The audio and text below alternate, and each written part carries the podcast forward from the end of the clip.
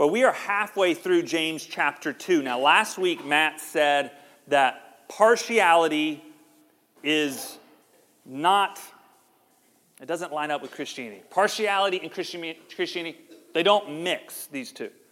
And so James gives this example in James 2, verse 2. And when I think about this example he gives, I imagine it kind of like this. say a Sunday morning, a guy pulls into the church parking lot.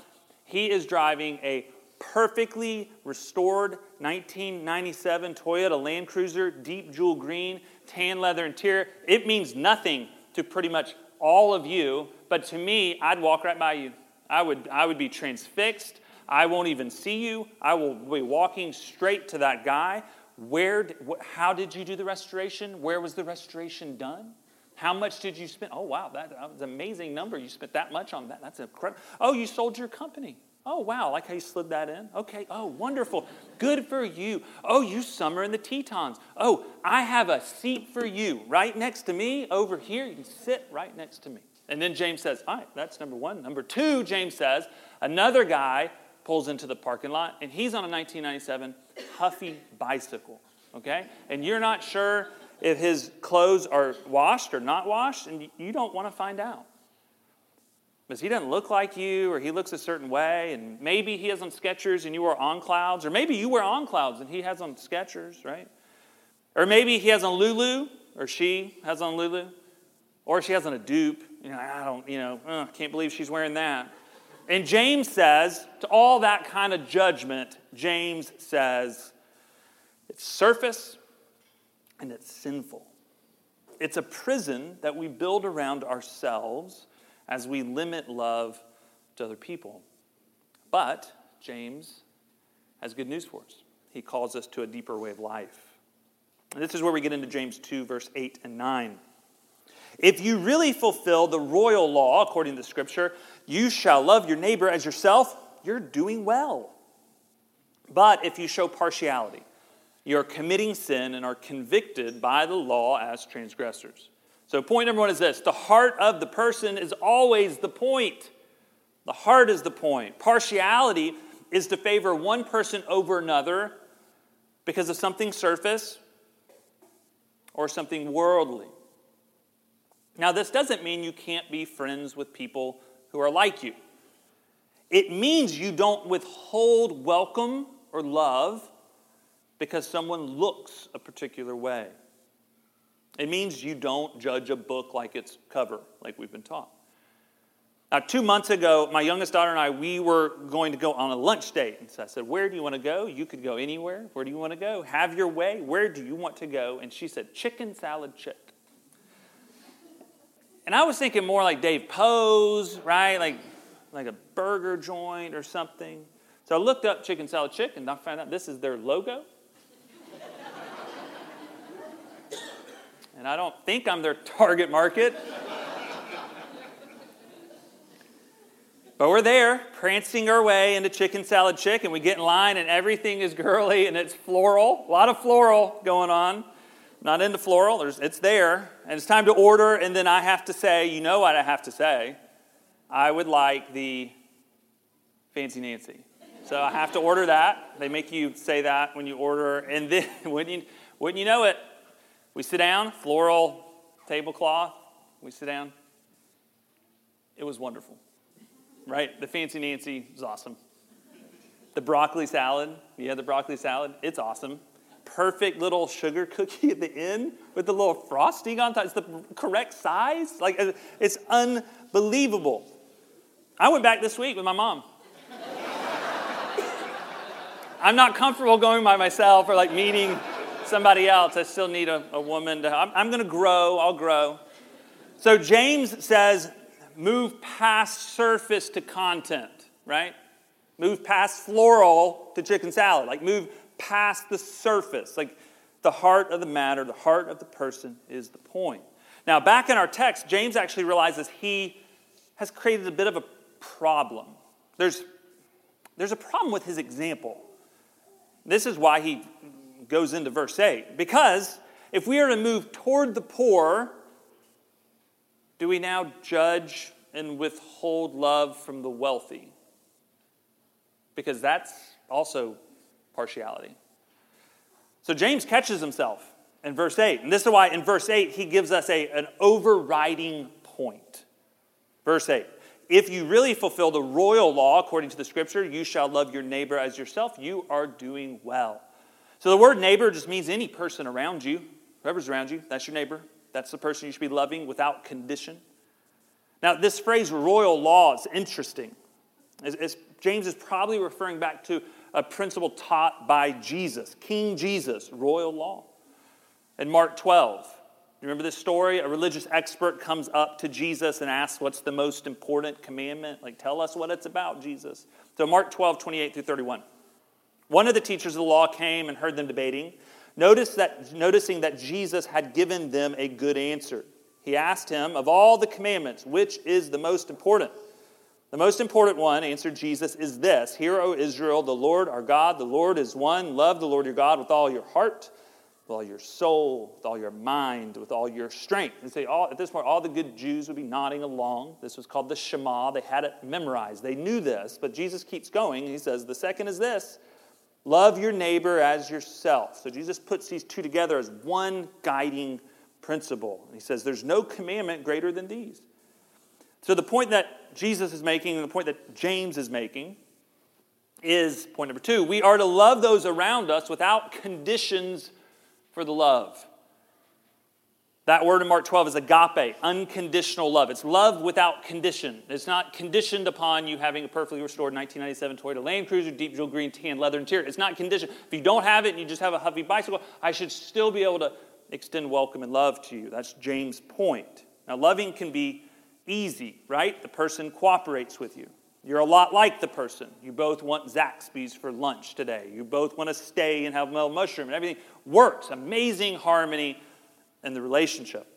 But then sometimes love can just be really difficult because we're difficult or we don't line up. The person just doesn't cooperate with all of our plans. This week, my wife Christy showed me this clip of comedian Nate Bargatze. It's about one minute long. Let's watch this. Everybody in our family, you know, everybody's got bedtime routines in their family. So our family, we try to send our daughter to bed like 9, 9.30, something like that. And then me and my wife can watch TV, whatever. My wife will usually start falling asleep. She'll go to bed like 11.30. And then I'll lay, I sit out there and I watch TV till like 2 or something. Sometimes my wife, she'll go to bed and then she comes back with a blanket and she lays next to me. And she's like, Well, I'm to just sleep out here and I'll go to bed when you go to bed. And I don't care for that at all. it's like you already promised to go to bed, and I got pretty excited, so I don't. I think that's the hardest part of marriage. How do you say that nicely? How do you tell the most important, the person that you love more than life itself? How do you say, hey, out of all the people on earth, you're the only one I don't want near me right now? There's a, look, there's a lot of stuff I'm not allowed to do near her as well. If I snore, she hits me with a closed fist. Those nudging days are long gone. Every birthday I have, she just tells me what she was going to buy me, never buys it. I've almost had some pretty awesome stuff. I'm not allowed to eat near her. I guess I chew louder than a lot of humans, and she has the hearing of an owl. If we eat meat, I gotta eat it in the yard like a lion at the zoo. Do you like that gum? I heard you pull up in the driveway, chomping away. God forbid I want cereal. I gotta make sure she's underwater. So I'm, I'm not sure why Christy sent that to me, so I gotta figure that out. And of course it's funny because we know the, we know the feeling. Like people don't always cooperate with our plans. Right? Love can be difficult in any relationship, marriage or friendship or dating or family, anything, right? Because people have their own thoughts, people have their own opinions. They get in our way. We weren't planning on that. And Jesus says, in light of all of that and those differences, all of that, love those near you without conditions for the love. Jump into verse 10.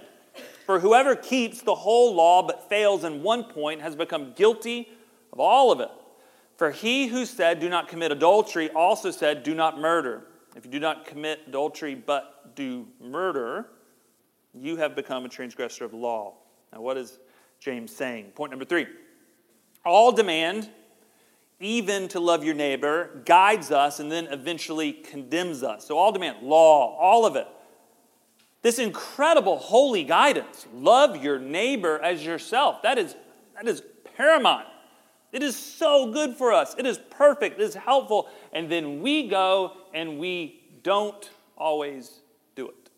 So the very thing that guided us now condemns us. And this is why performance based Christianity, the law without grace, it doesn't work. It just exhausts you. See, the call to love is going to be a path of failure. It will be because you won't love perfectly. You won't live up to that. I won't live up to that. And that's why we need God's grace in our call to love. Because you knew you should have been patient, you weren't. You knew you should have been kind, you weren't. You should have been welcoming, weren't. We need the call, but we also need mercy. This is where James takes us, verse 12. So speak and so act as those who are to be judged under the law of liberty, for judgment is without mercy to one who has shown no mercy. Mercy triumphs over judgment. These verses read a little bit like a proverb. They kind of feel coded a little bit. You feel like I need to read that about 10 times to figure it out. Here's point number four we need the relief of mercy, not the exhaustion of judgment. We need the relief of mercy, not the exhaustion of judgment. I read this week theologian Alec Motyer. He helped me think this through as I read this about verse 13. If we fail to find shelter under divine mercy, then the law takes its absolutely just and equitable course. We get what we deserve. But the presence of a merciful spirit assures us that we can sue for and shelter under mercy. See, the good news in this passage is this the lawgiver in verse 11 is also the rescuer of mercy in verse 13. And we need mercy. Remember, I played golf a few weeks ago, talked about it, had on my golf attire. So I go play this beautiful course, and I'm wearing, I have, have one golf shirt from like really one great course from Bay Hill in Florida. So I put that shirt on. I'm there, got my hat on, you know, I got my golf uniform on. I am status signaling to everybody I've been somewhere else, I can be here.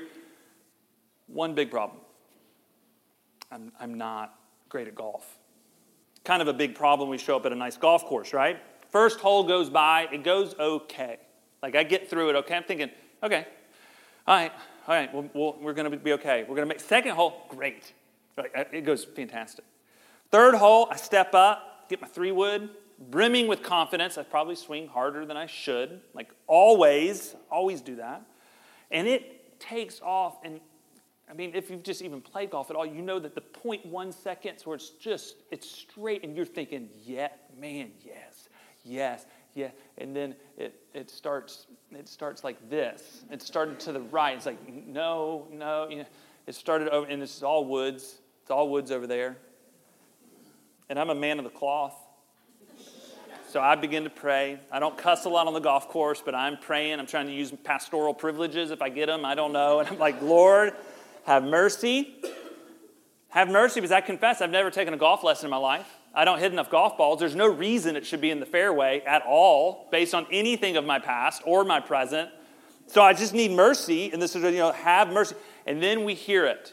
We hear it. And only bad golfers know this sound.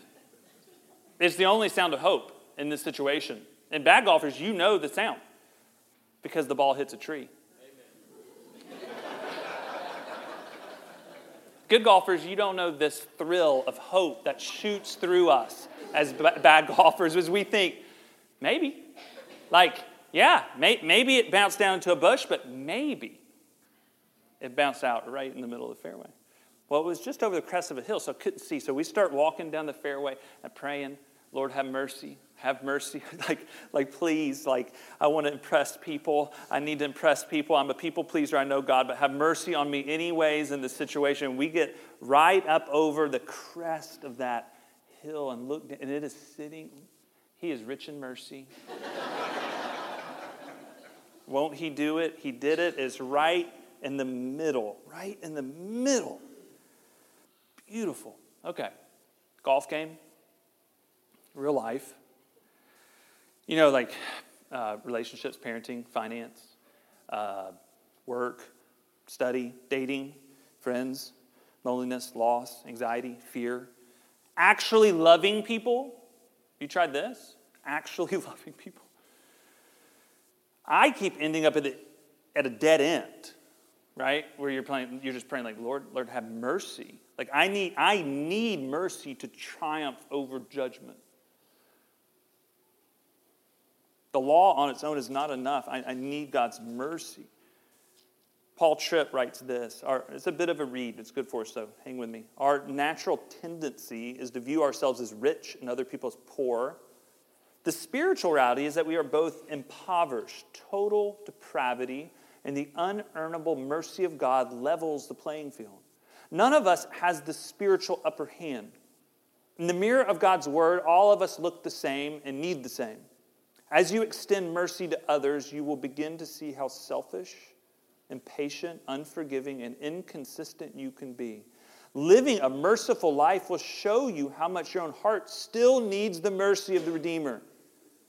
Being a merciful person will drive you to the end of yourself and the grace of your merciful Savior.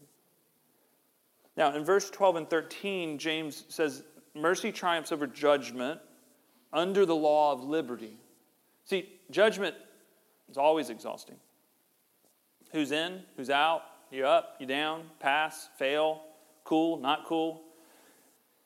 And then you always turn yourself. Am I okay? Am I not okay? Am I in? Am I out? See, we need mercy to triumph over judgment. That term law of liberty in verse 12 is an interesting phrase that James uses here. For James, it's this phrase of saying for the whole of scriptures, this is, this is God's way of being and the way of life for us. Yet at the same time, James is not always super clear. doesn't always explain himself fully. It's a little annoying when you read James. But if we compare it with the rest of the New Testament, James is inside of the New Testament. That's a gift. We don't have to isolate James. It's inside the New Testament. New Testament's inside of the entire scriptures. And so say we just take James and we think back to like what we just studied in Titus, a Pauline letter. Well, there we can figure out, looking at this, that, well, we're freed from the law as to be freed to live on the path of godliness in grace. So we are freed from having to justify ourselves, using partiality, trying to suck life and status from other people. We're freed from that because we're already fully righteous, fully worthy, fully loved, fully welcome. We're enough by our status in Him. Now, this changes everything else. We can now love people who are like us, and we can love people who aren't like us. Do you remember the scene in Les Mis? Maybe you saw the musical or movie. Maybe, maybe you read the book. That'd be impressive. That could be a status signal right there. Valjean, you remember him? Here's a picture from the movie. Valjean, at the end of himself, he, he steals some expensive candlesticks from the bishop. And the law is having its way. Valjean is in prison. Rightfully, the law is having its way. Valjean's in prison. Then the bishop shows up. The bishop is the symbol of mercy and love, unconditioned, unearned, not conditioned upon anything of Valjean's track record. And the bishop shows up into Valjean's mess and imprisonment. And the bishop gives him the candlesticks, frees him from jail. And grace has its way. Valjean is softened by mercy. He goes to the chapel, he cries out. Here's what Valjean says Yet, why did I allow that man to touch my soul and teach me love? He treated me like any other. He gave me his trust. He called me brother. My life he claims for God above. Can such things be? For I had come to hate the world, this world that always hated me. Instead, he offers me my freedom. I feel my shame inside me like a knife. He told me that I have a soul. How does he know? What spirit comes to move my life? Is there another way to go? See, grace and mercy changes the very core of who Valjean is.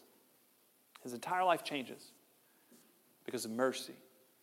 Because mercy triumphs over judgment. And the good news is we're not sent by God to go live mercifully, like God starts us out and off you go, and now go perform for me. No, God walks with us. He grows us in the gospel.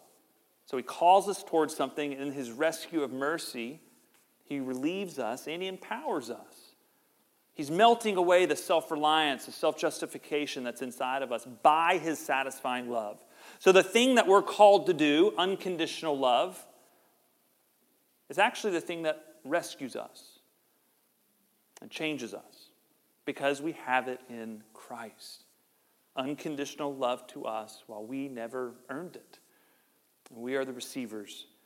We are the ones who need mercy over judgment. Let's pray together.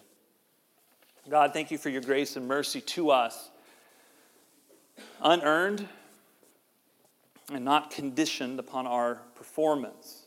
God, we need a great freedom from all the ways that we try to suck approval and status from people around us, and it fuels our partiality. And would you free us from this? Would you make us so secure in your love for us? Our identity is your beloved because of Jesus' work for us. Your love for us, not based on our work for you, but your work for us. And you could never love us anymore you love us like you love your son Jesus. And would this be true in the core of who we are, in our hearts and our minds and our souls? And would this free us to love you and to love people? In Jesus' name we pray. Amen.